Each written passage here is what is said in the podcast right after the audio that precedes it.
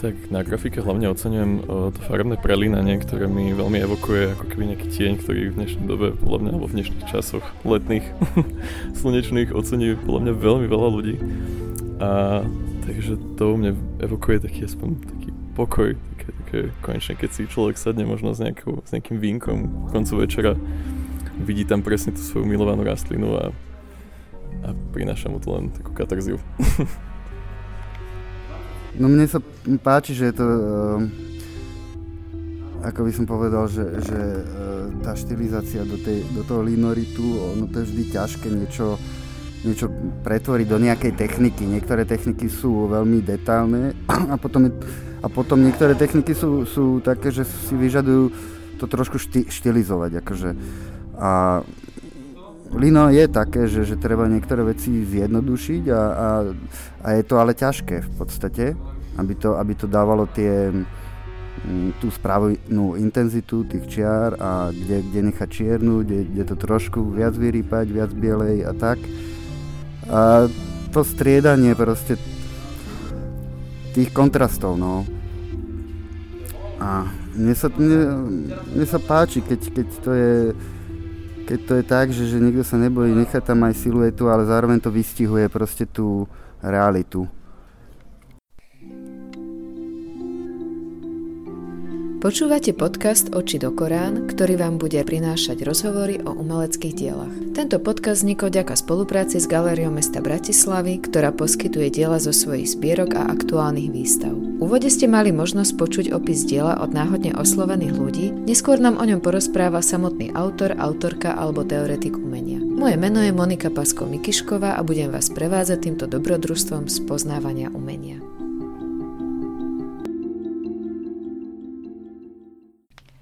Palo Čejka je známa bratislavská osoba.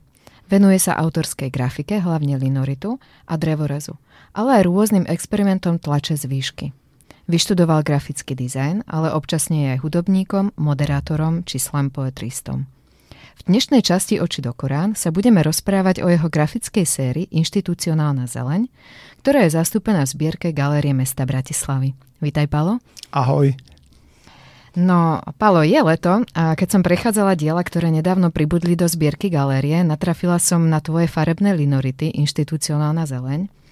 My sa poznáme pomerne dlho a čo sa mi s tvojou osobou asi spája najviac je informácia, že svoje detstvo si strávil v Bratislavskej botanickej záhrade, čo mne je veľmi blízke a ti to aj malinko závidím. A tvoji rodičia boli jednými zo zakladateľov, nie, starí rodičia. Moji starí rodičia, áno. Starí rodičia boli jednými zo zakladateľov tohto miesta a vy ste tam aj ako rodina do tvojho určitého veku, do koľkatých rokov? Do 12 rokov. Do 12 bývali. Povedz mi, ako ťa ovplyvnila táto životná skúsenosť? Aký máš vzťah celoživotný k rastlinám?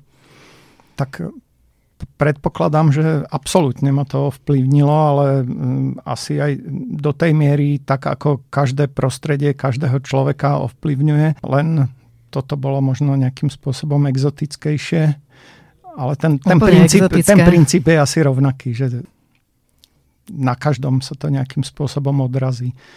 Hej. Ma, e, bolo to vlastne zvláštne aj tým, že mal som v niečom možno trošku viac slobody, aj keď oproti, dneš, e, oproti takým, takým dnešným štandardom bola tá sloboda pre deti tedy do, istým spôsobom väčšia. Bolo menej aut, bolo menej nebezpečné prebehnúť cez cestu.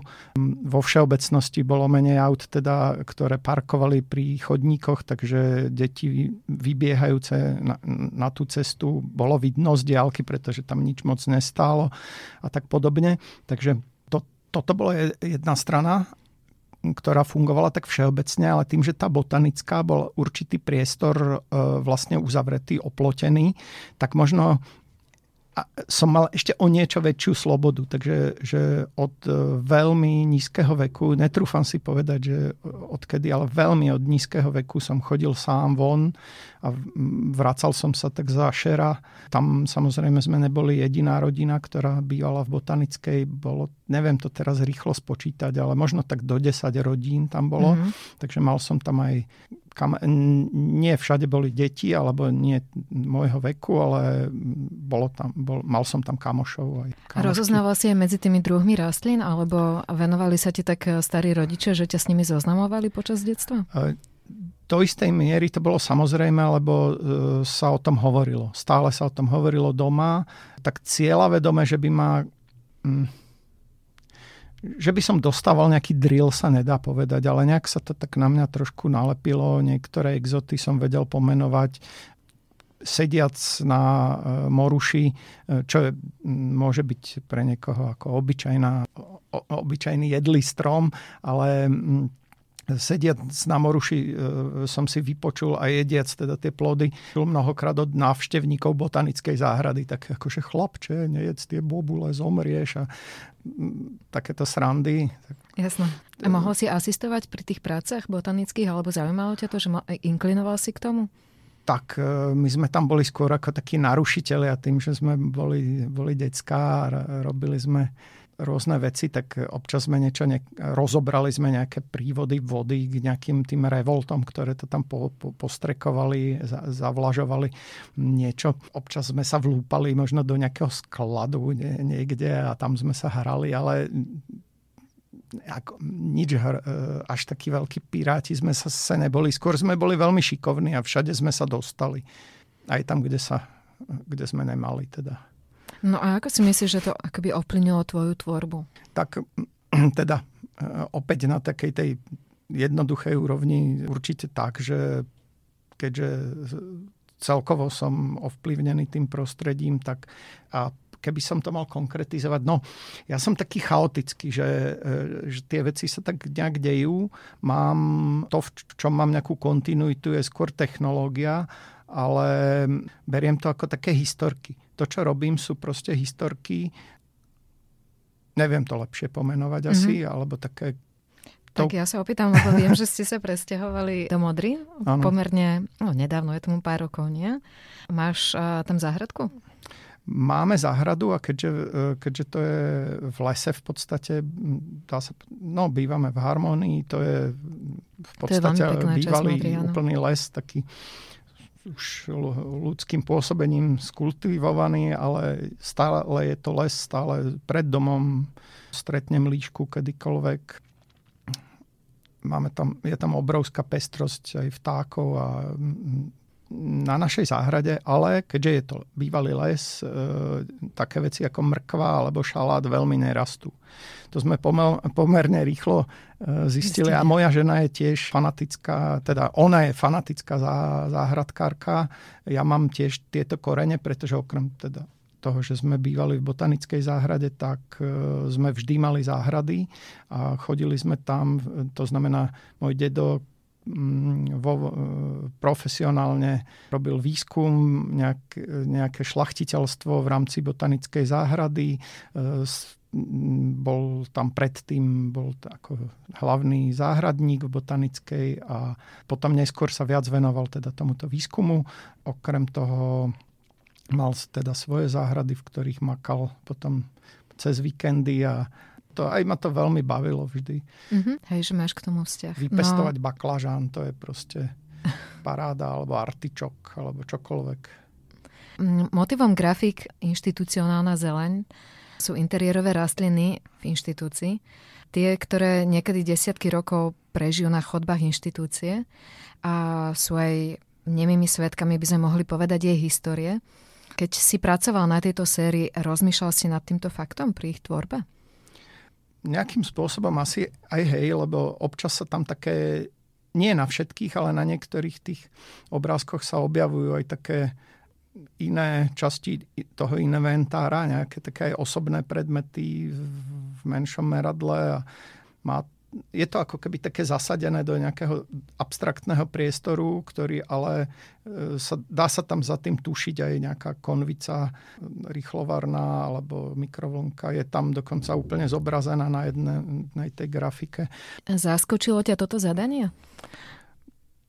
Mm, vysvetlili mi históriu toho, to je celkom vlastne zaujímavé, lebo Galéria mesta Bratislavy teda má niekoľko budov a majú tam kopu rôzneho inventáru, ktorý, ktorý nie je len ako umelecké predmety, ale okrem iného sú tam tieto chodbové a kanceláriové, dá sa povedať, rastliny. Dokonca aj vonku majú nejaké rastliny, ktoré k tomu patria. To je tá inštitucionálna zeleň.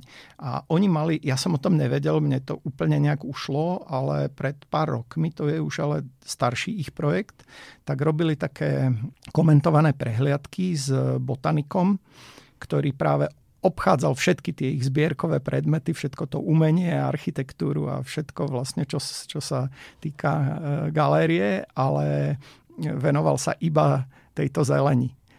A pokiaľ viem, tak sa opakovali niekoľkokrát, aj možno aj cez a nejaké boli roky. veľmi populárne, pamätám si na to. Tie, tie prehliadky, a presne, že, že vraj to bolo populárne a vlastne istý, istý taký aj veľmi elegantný humor v tom celom bol, tak e, vymysleli potom po pár rokoch, že by to oživili, ale takýmto spôsobom. A ako vznikla vlastne tá spolupráca s Banskou šťavnicou na grafikách Inštitucionálna zeleň? No, tam bolo veľké šťastie, že vlastne dostala za úlohu manažovať túto akciu s inštitucionálnou zeleňou Zuzana Bodnárová, ktorá teda je najviac vlastne prepojená Banskou stanicou, pretože tam to celé manažuje. Ja mám pocit, že trošku najprv bola taká aj nesvoja, že ako to vyriešiť a potom si spomenula na mňa, že, to, že by nám to mohlo ísť a celkom sme sa nad nad tým museli aj za, zamyslieť najprv. E, boli sme sa tam pozrieť párkrát, ja som si to nafotil, ešte bolo dosť času, takže nejak mi to tak prešlo hlavou. Znovu sme sa stretli, porozprávali sme sa o tom. Potom som ja niečo dlho si tam mm, vyrábal a začal som jej také drobné, čudné obrázky posielať, tak to tak e, úplne nebola spokojná. Tak som sa nakopol a konečne som sa do toho poriadne e, pustil a začal som robiť také solidnejšie veci so Zuzanou sa perfektne spolupracuje, lebo dlho sa poznáme a nekašle sa. Normálne e, priamočiaro rozpráva. Ja aj mám veľmi rád taký e, veľmi špecifický humor. Každý, kto navštívi pánskú stanicu, to pozná. A no, nakoniec sme boli spokojní, pretože aj tá inštalácia, kde sa vlastne nanosila ešte tá, tá zeleň originál, teda, že sa tam dali porovnať tie grafiky a tie, tie naozajstné DKPčka, tak, tak vytvorila sa tam taká huština a bola to taká malá výstavka, taká akurát. Viem, že táto spolupráca je jednou z mnohých, ktoré ste v Banskej stanici realizovali. Aké je to byť v dielni, ktorá je zásobená všetkými takýmito potrebnými klasickými nástrojmi, vybavením pre grafiku? Pre mňa to nie je úplne typické, lebo ja preferujem e, ručnú tlač. Málo kedy mám vyslovene program, že, že použiť lis, ale toto, toto som naplánoval vyslovene, že na takýto klasi- do takejto klasickej tlače. Je to, má to aj výhodu v tom, že bola to určitá séria a to kvantum tých, tých obrázkov tlačiť e, ručne, to by bolo úplné šialenstvo. To znamená, ja robím len také mikroskopické série väčšinou a nie väčšinou vždy, robím len povedzme tri kusy, alebo štyri asi je maximum u mňa. A toto bola ve- trošku väčšia séria. Tiež neveľká, ale trošku väčšia. Bolo teda potrebné k tomu takto ako technicky e, lepšie vybaven, e, sa lepšie vybaviť trošku. A e, tým, že práve tá spolupráca bola že ma oslovila práve Zuzana Bodnárova, tak tam už nebolo ďaleko e, k tomu k tej ďalšej komunikácii teda s tou svetoplukovou dielňou. A, a aj som sa tam tešil, pretože dávno som nebol v Štiavnici u nich. E, veľmi rád tam chodím, ako si e, aj povedala, tam vlastne sa začali veľmi dôležité niektoré veci pre mňa. A to vlastne taká dlhodobá spolupráca s niektorými síce starými kamošmi, ale mm, dalo nám to takú pravidelnú bázu, že sme sa začali tam stretávať, keď sa oni rozhodli, že budú, že budú rob, robiť také No, uh, ty si tam vlastne tie predchádzajúce krát si tam nejazdieval sám, si spomenul tých kamošov, že s grafikmi Tomáš Klepoch a Jan Čumlivský tvoríte už roky profesionálnu skupinu. A ešte aj Juraj Horvat. Ten je dôležitý, pretože uh, Klepoch je mladší a síce som o ňom vedel, ale úplne sme v tom čase neboli nejakí najlepší ešte kamoši, ako sme dnes. A Honzu Čumlivského som vôbec nepoznal. Toho Juro Horvat priviedol so sebou. To znamená, že Juro Horvat bol ten môj hlavný vtedy roky, roky, ne, neviem od koľkých rokov my sa poznáme, možno tak od 15, 16. Takže s ním som sa poznal pôvodne a teda on z Čiech priviezol Honzu a ešte nejak sa primontoval k tomu Klepoch, čo je veľké šťastie, lebo dodnes teda sme tvoríme takú štvoricu dosť pevnú. Mm-hmm. Aj vlastne celkom nedávno sa v nových priestoroch Senaga umiestnilo vaše spoločné dielo. Ako sa pracuje takto v skupine?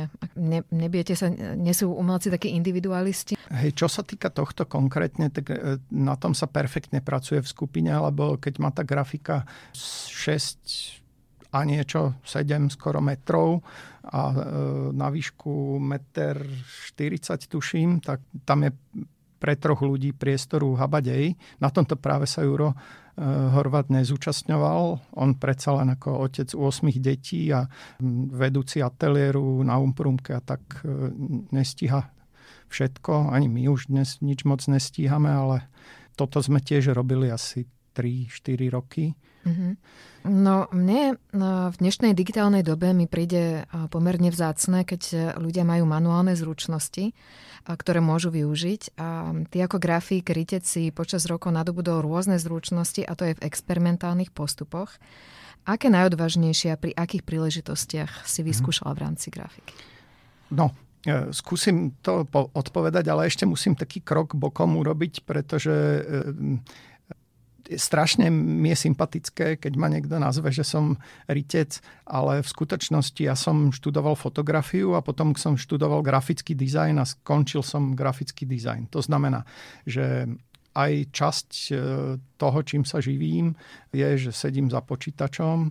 Juro Horvat, ktorý je síce vynikajúci ilustrátor, ale tiež robí aj veľa, veľa knižky, to znamená veľa robí grafický dizajn, predsa len majú vydavateľstvo a mm, už majú nekonečno titulov na to, že je rodinné iba vydavateľstvo a ve, väčšinu, hej, Baobab a väčšinu teda má, pracoval on a ešte kadečo iné, veľké veci. E, takže tiež sedí veľa pri počítači. Tomáš Klepoch to isté. Honza Čumlivský, grafický dizajner a typograf výborný a nesmiem zabudnúť vynikajúci spisovateľ, tiež sedí veľa pri počítači. To znamená, keď sme spolu niekde na, na takomto výlete, tak e, čo je dôležité, je ten výlet, že sa porozprávame, že vypijeme spolu hektolitre kávy a že sa teda zno, stále rozprávame o niečom a nejak sa z toho vylúpne to, čo urobíme. A potom to robíme. To už je taký šturm na, na záver, väčšinou také 2-3 dní posledné, to už sa moc nespí, to makáme, pritom sa rozprávame, pijeme tie kávy a tak. A e, vlastne o tom toto je. A, hm. Že tam no, si urobíte takú, nie, ale to takú nedigitálnu hej, zónu. Hej? E, to znamená, že to vysvetľuje, že, že máme, keď, keď sa chceme baviť a keď chceme mať voľno, tak, tak by tam ten počítač, e, z počítača možno ide nejaká audiokniha alebo niečo. No, a teraz teda naspäť k tej otázke. Áno, áno, že uh, aká je Hej. najodvážnejšia pre teba technika, ktorú si vyskúšal? Mm. Alebo k- Otázka je, ktorá, je, ktorá je najodvážnejšia pre mňa, ktorá je taká e, najexotickejšia, možno by mohla Môžeš byť pre nejakých obidve. divákov, lebo, lebo mm, my sme práve aj s, túto s chalanmi sme treba zrobili mm, celú jednu sériu takých tiež veľkoplošných grafik, e, čo sme rezali motorovými pílami. A to sme tak za jednu noc urobili naozaj, že, že Robili sme to v Štiavnici na stanici a celá tá staničná hala bola v podstate pokrytá doskami a to sme za jednu noc vlastne porýpali celé tými pílami. To znamená, že ide to pomerne rýchlo. Dá sa to tak, že to človek urobí obrovský, obrovskú plochu. Má to takú, taký zvláštny potom kolorit, je, to, je vidno na tom tá me, me, mechanizácia hej, vlastne. To je, myslím, také, také mohlo by to byť zaujímavé pre ľudí, že wow, že grafiky motorovou pílou, ale frčí to, je to pomerne jednoduchý trik. Už som videl, tiež niekto v Čechách získal nejakú cenu za to, e, že robil nejaké takéto podobné veci dávno po nás samozrejme.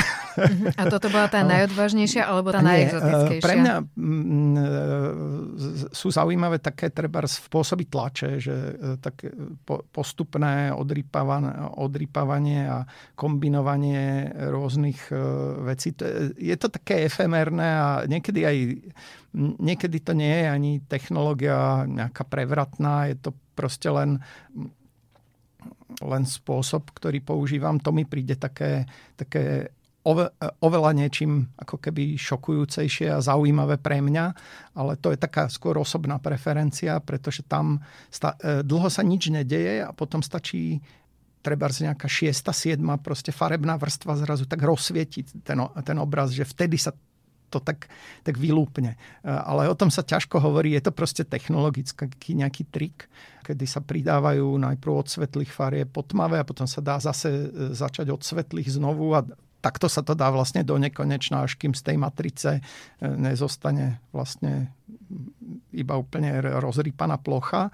Dá sa niekoľko tých matric kombinovať samozrejme, takto vznikajú ďalšie možnosti. No ale teraz sa k tomu dostanem pre mňa, také najväčšie experimentovanie bolo, keď som sa rozhodol, že teda sa naučím klasický japonský drevorez. Lebo o tom sa dá všetko zistiť, o tom existuje nekonečno literatúry, hoci čo, aj na YouTube, kurzy, čokoľvek. Ale ten zážitok s tým potom, ako to človeku nejde vlastne, ako nevie priznať ten trik, Pritom to sú uh, úplne iné farby, vodové farby, také pigmentové, len sa používajú. Používa sa k tomu ešte taká rýžová pasta. Mm-hmm. Je to aká je podstata celé, tej techniky? Uh, No, trik je teda v tom, že, že každá farba má vlastne svoju, svoju dosku.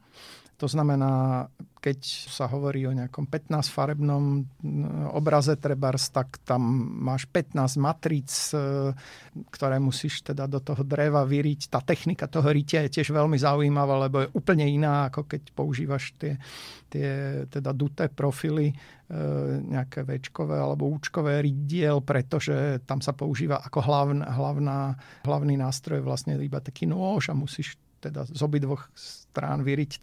No, je to možno takto v rádiu ťažko, e, ťažko mm, vysvetliteľné, ale je to úplne iná technológia celé.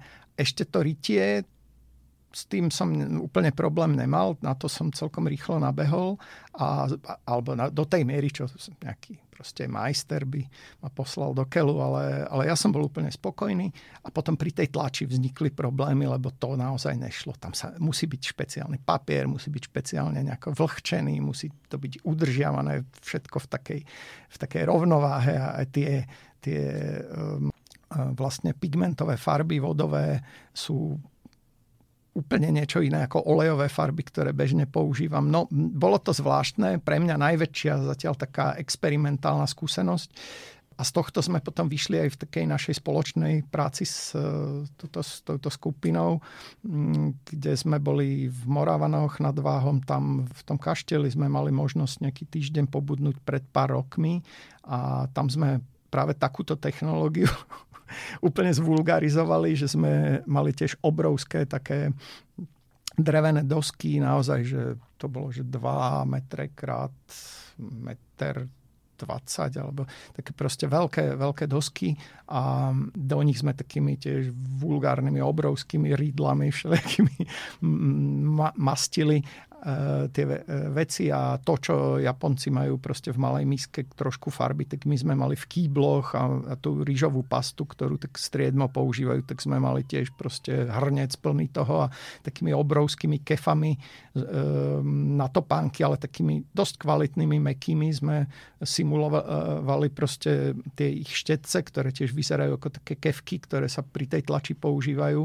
A vlastne sme to také obrovské úplne celé urobili a v takej hrubej vrstve a tak a tiež z toho vznikli, vznikla iba jedna séria e, vlastne nejakých rôznych obrazov, takých abstraktných a k tomu sme ešte dorobili potom, aby tá výstava mala nejakú hlavu a petu, tak sme k tomu mali ešte také nápisy, e, potom, ktoré sme robili šablónovou technikou inokedy na rôzne materiály tiež, ale toto bol asi najväčší experiment, určite. No a ty si spomínal, že keď tvoríš sám doma, tak e, robíš plne také malé série, že 2-3 kusy, niekedy 4. Nepoužívaš lis? Ako ty pracuješ? Áno, používam, kedysi som používal normálne klasicky lyžicu, ale mám také bareny japonské rôzne teraz, to, to je taký disk s ktorým prejdeš potom povrchu. Hej, a hm? niekedy je to... Mňa celkom zaujíma aj práve prenikanie tých vrstiev cez seba, to znamená tam, to, čo, tam kde by lís urobil proste jednu, jednoliatú čistú plochu, tak ja vytváram štruktúry a cez tie štruktúry potom sú vidieť tie niektoré vrstvy, ktoré by takto zanikli, takže aj mi to vyhovuje vlastne. Mm-hmm. Niekedy je to také, že to len človek priloží a nechá to tak trochu po, pošúcha na niektorých miestach, niekedy len starou ponožkou, niekedy tým barenom luxusným a niekedy tou lyžicou, keď potrebuje väčší prítlak podľa toho, ako kde. No a niekedy plačem, že nemám lis, lebo by som chcel Samozrejme, tu hovoríme o farebných veciach, lebo tých čiernobielých si môže človek dotlačiť, koľko, koľko chce. Potom to má tú matricu jednu. Nie, Hej. že by som to nejak robil, ale Rozumiem. Môžem sa k tomu vrátiť kedykoľvek a vytlačiť ďalšiu a ďalšiu sériu. Keď sme sa stretli, tak si mi začal tak spontánne rozprávať, že zajtra sa, alebo dnes dokonca sa máte stretnúť ako skupina a že plánujete taký výlet, spoluprácu. Máte aj nejaký konkrétny plán? To nemáme nikdy.